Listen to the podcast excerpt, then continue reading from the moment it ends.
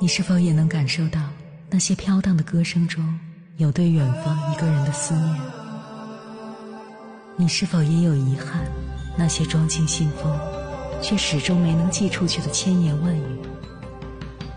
你是否也走过从南到北那漫长的路？遇见，也错过那东来西去的人。当往事随风，一尘风，凌晨时分，跨越千山万水，讲述和倾听我们的故事。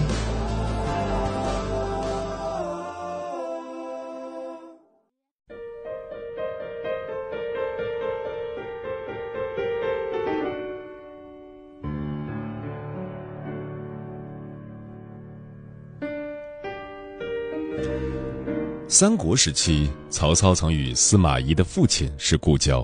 他听闻司马懿小小年纪已有过人的才识，于是数次派人征辟司马懿到府中任职，但司马懿屡次拒绝。他认为靠关系进入仕途，如同揠苗助长，根基不稳，势必会适得其反。于是他以封闭之政为借口，在家卧床不起。期间，他韬光养晦。一步步积蓄自己的力量，默默发展自己的实力，这为他打下了坚实的基础，让他在七年后顺利成为了曹营里的重要谋士之一。在外人看来，司马懿放弃捷径，耗费多年功夫才进曹营，显得有点愚笨固执，但他清楚自己几斤几两，唯有真才实学才是制胜法宝。一个“笨”字。让司马懿从籍籍无名的谋士到问鼎之谋举者，终结了乱世三国，踏踏实实的走向了人生的辉煌时刻。王阳明说：“成大事者都是笨人。”从古至今，世间越是聪慧之人，越懂得下笨功夫。子夏在鲁国为官时，曾向老师孔子请教如何治理政事。孔子说：“欲速则不达。”生活中，不少人被名利所束缚，急于求成，寻找各种捷径。殊不知，看似方便的近道，其实是最大的弯路。唐朝诗人宋之问本是诗歌史上不可多得的人才，他不仅完善了五言律诗的体系。还一手创造了七言律诗的新体，奠定了律诗的基础。凭他的才华，只要踏实努力，完全能获得更高的成就。可是，就是这样一个才华横溢的诗人，却被人评为遗留诗才，莫留人品。原来，只因他一心想通过卖友的方式，在仕途上获得更多机会。他在和好友张仲之把酒言欢之际，听到张仲之打算秘密除掉武三思的计划，他暗自将此事通报给武三思，使得张仲之一家被下狱问斩。为了走上更高位，他相继又攀附了太平公主和安乐公主。但万事皆有因果，出卖别人的人必遭命运的反噬。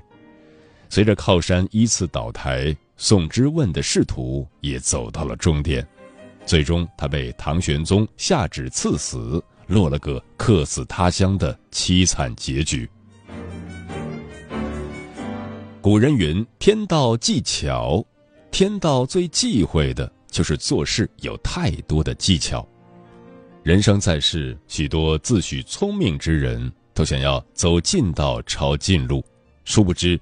任何速成之术都早已在暗中标好了价格，即使你能通过它取得一时的荣耀，但这胜利就如同绚烂的泡沫，总有破灭的那一刻。偏爱捷径者只会在未来踩更大的坑，无异于自毁前程。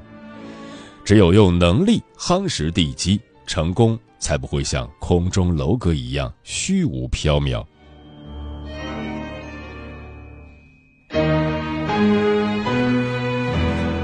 左宗棠曾这样教育子女：读书应该脚踏实地、扎实认真，识得一字即行一字，为人亦是如此。由此可见，一个人最可贵之处就是懂得下笨功夫。肯下苦功者，更易造就真功夫。战国时期，在赵国邯郸，有位年轻人叫姬昌，他痴迷剑术，立志想成为天下第一神箭手。于是他找到当时闻名于天下的神箭手飞卫进行拜师学艺，可飞卫并不愿意收他为徒。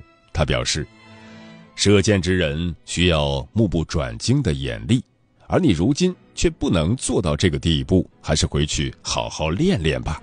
等达到这个标准后再来找我。季昌回家后，他天天目不转睛地盯着妻子织布机的锥刺看，眼睛一眨也不眨。功夫不负有心人，两年后，季昌成功练就了睁眼睡觉的本领。当他再次去找飞卫求学时，飞卫表示，等到他能视小为大，把眼中的狮子看成和马一样大的时候，再来拜师。于是季昌抓了一只狮子，用头发把它拴在窗外，每天注视它。三年后，季昌终于掌握了入微的窍门。此时的他已经能一箭射中狮子中心。飞卫听闻后欣慰地说：“你已经出师了，神箭手的荣誉实至名归。”姬昌用五年的深耕，开辟出了一条成功之路。正如国学大师钱穆所说：“古往今来有大成就者，诀窍无他，都是能人肯下笨功夫。”越是成功之人，越是懂得世上无捷径的道理。世上没有什么事情是一蹴而就的，所有的成功都是慢慢熬出来的。任何事情都需要沉淀，才能厚积薄发、游刃有余。千丈高楼是由一砖一瓦堆砌而成，汪洋大海是由一点一滴汇聚而成，脚下的路也是靠一步步走出来的。所有的光芒万丈背后，都暗藏着你扎实的笨功夫。当你脚踏实地、稳中求进，终将拥有量变到质变的力量。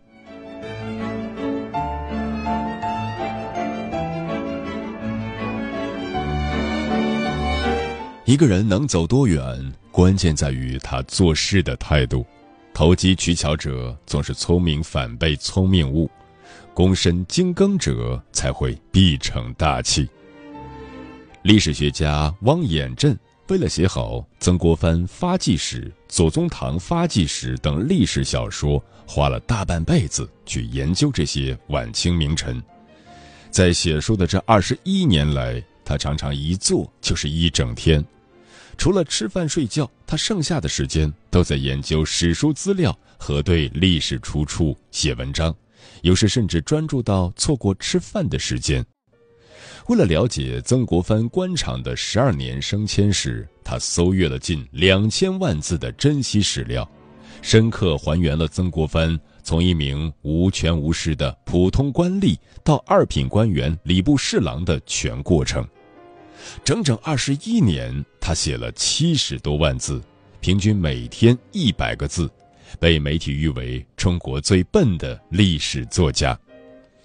对于这个称呼，王衍振却笑着表示道：“媒体或读者说我写的是归宿，说我是中国最笨历史作家，我并不生气。笨是一种态度嘛。我最大的长处就是能坐得住板凳。”他专注到极致的精品思维，让他的书籍一经出版就引起广泛关注，迅速登上各大畅销书排行榜。南村辍耕录中有这样一句话：“一世精致便能动人，一起专心致志而然。”真正的高手不求多，但求精。每个人的时间和精力都是有限的。只有专注某个领域，循序渐进，不断积累经验和能力，你才能挖到人生的宝石。心心在一意，其意必攻；心心在一职，其职必举。持之以恒，专注到极致，就是通往成功的最短道路。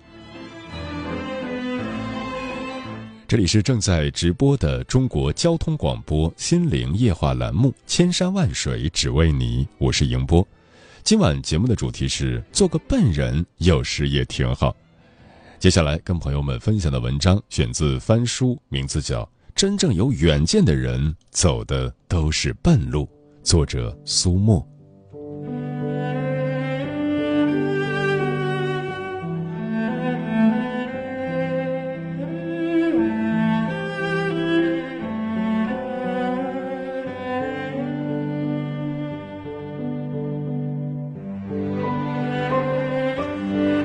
九九五年，一个名叫惠勒的男子一天内抢劫了匹兹堡的两家银行，没多久他就被发现了。然而在逮捕时，他非常震惊地大喊道：“我明明涂了柠檬汁，你们怎么可能找到我？”原来惠勒在和朋友交谈中偶然得知，用柠檬汁在纸上写字可以隐形。于是他就想当然地认为，把柠檬汁涂在脸上也可以让自己的脸隐形，从而躲避摄像头。所以他就没有任何伪装地进行了抢劫。这就是著名的麦克阿瑟案件。故事令人哑然失笑的同时，更令人深思。环顾我们四周，有多少人总是自视甚高，处处彰显聪明？殊不知，把自己也活成了抹着柠檬汁的跳梁小丑。李敖说过：“笨不可怕，可怕的是自以为聪明。一个人最大的愚蠢，莫过于自作聪明。做人自作聪明，只会聪明反被聪明误。一句顶一万句中有这样一句话。”世界上有一条大河，特别波涛汹涌，淹死了许多人，叫聪明。生活中总有些人企图不劳而获，寄希望于耍小聪明、小心眼儿就能得到想要的，殊不知这样做其实是给自己挖坑。之前办公室发生过一件令人啼笑皆非的事：刚入职不久的小峰做事机灵，深得大家喜欢。然而时间久了，大家便发现他小心思特别多。领导在时百般殷勤，不在时便偷奸耍滑；有好事时比谁都冲得快，遇到担责任的事比谁都摘得干净。有次他提前得到消息，总公司领导要前来视察，便在网上偷偷下载了一份优秀的方案，稍作修改便据为己有。第二天开会时，他比谁都踊跃积极，处处彰显自己。领导也甚是满意，便让他给大家具体展示一下方案的细节。会议结束后，小峰沾沾自喜地等着上头奖励，哪知等来的竟是通报处分。万分不解的他跑到主管那里喊冤，主管二话没说，直接把原设计图摔了出来。小峰顿时傻了眼，尴尬不已。曾国藩说：“天道技巧，天道既盈，天道有常。凡是自作聪明，只会搬起石头砸自己的脚。”放眼身边，有多少人因为耍小聪明翻了车，丢了人品，毁了前程？又有多少人千算万算，结果算到自己头上？做人工于心计，不仅自己活得累。而且让他人远离，最终自断其路。为人处事最好的套路是没有套路，真正让你走得长远的是厚道与卓成。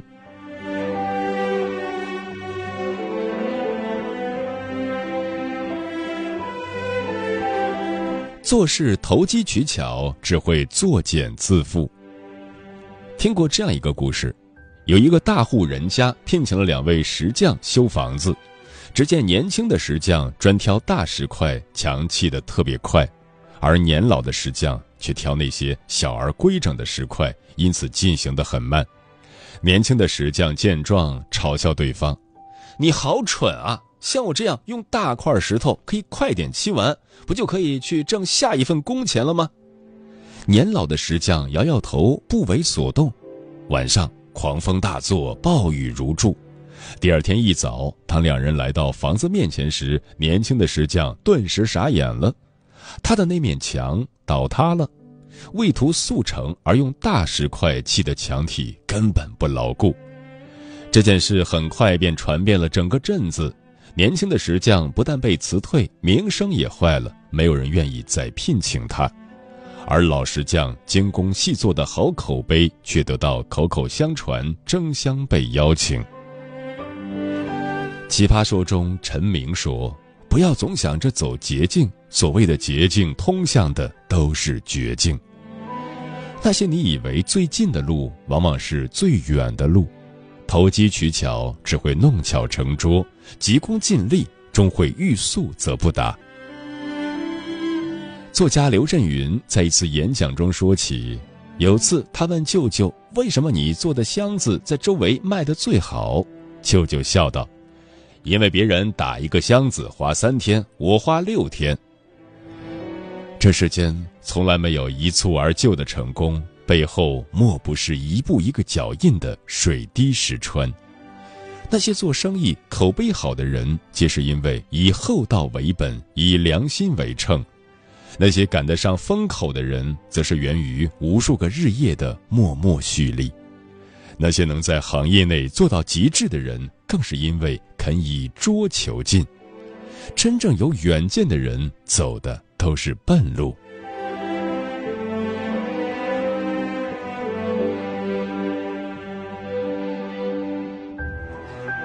做人做事脚踏实地才是王道。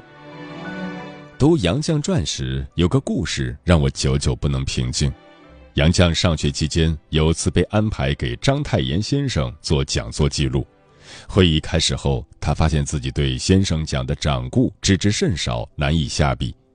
当时师生远在台下，他完全可以做做样子，没人会看见他真正记录了什么，哪怕是鬼画符。然而杨绛却放弃了，他老老实实的交了一张空白记录。为此，同学们都嘲笑他笨。他笑着说：“我就是笨。”他是真的笨吗？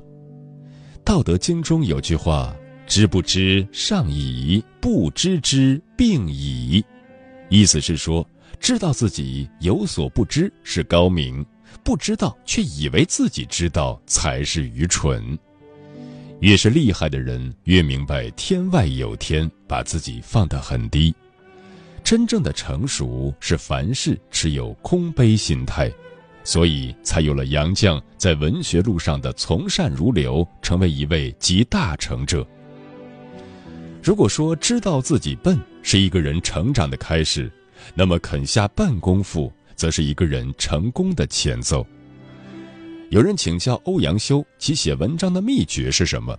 他笑道：“三上、马上、枕上、侧上也。”他不仅日日读书，哪怕骑马睡觉前，甚至在上厕所时也在读。成功从来没有捷径可言，有的只是傻傻的付出与坚持。就像中国互联网思想家吴军曾说的：“上帝喜欢笨人。”耍小聪明可逞一时之快，终不能成一世之功。职场上脚踏实地才能行稳致远，商场上诚信实干才是王道，学业上更是稳扎稳打方能乘风破浪。成功的路有千万条，肯下笨功夫才是最短的路径。《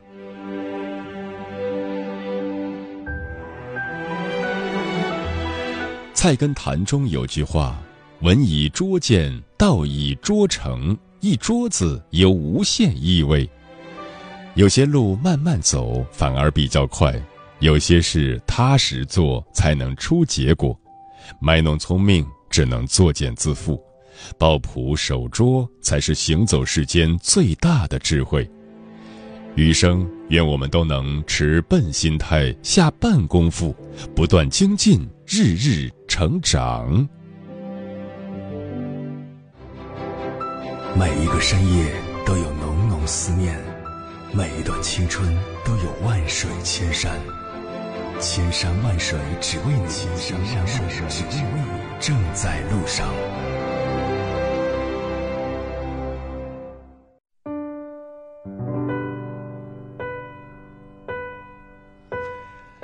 感谢此刻依然守候在电波那头的你，我是迎波。今晚跟朋友们聊的话题是：做个笨人有时也挺好。来看一下听友们的留言。K K 说：“聪明人精于算计，难免会累；但笨人的话，可能在他的认知范围内比较容易满足吧，反倒会活得轻松一点。”季建清无不喜说：“做一个睿智的人自然是好，智者通透，洞悉世事，只是未必快乐。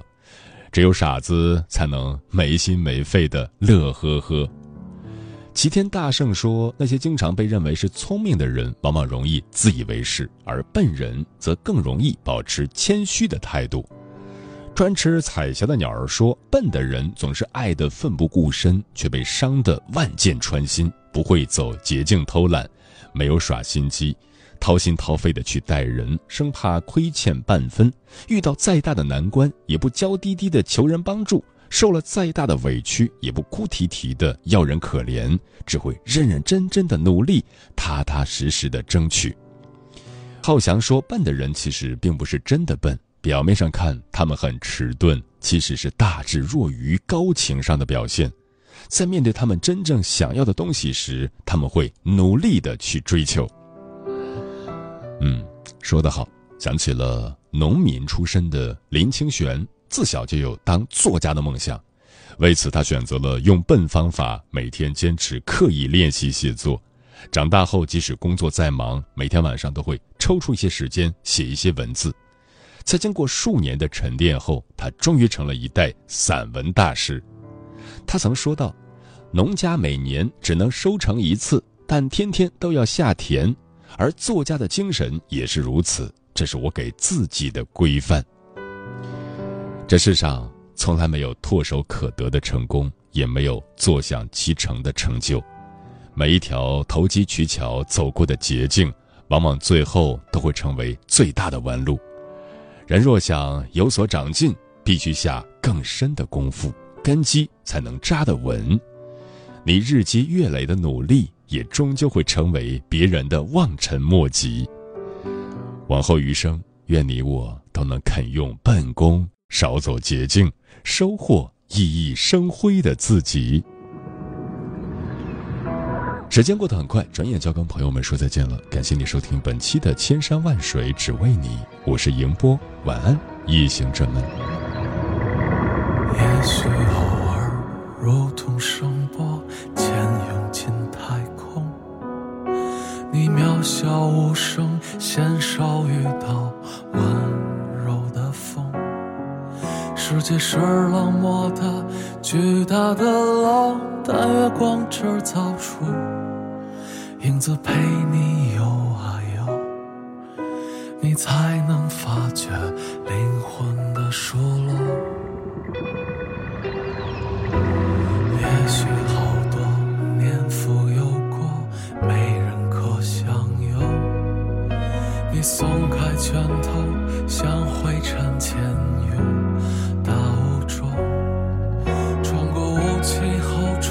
相碰彩虹，恰好此时，两手空空，再无闲游。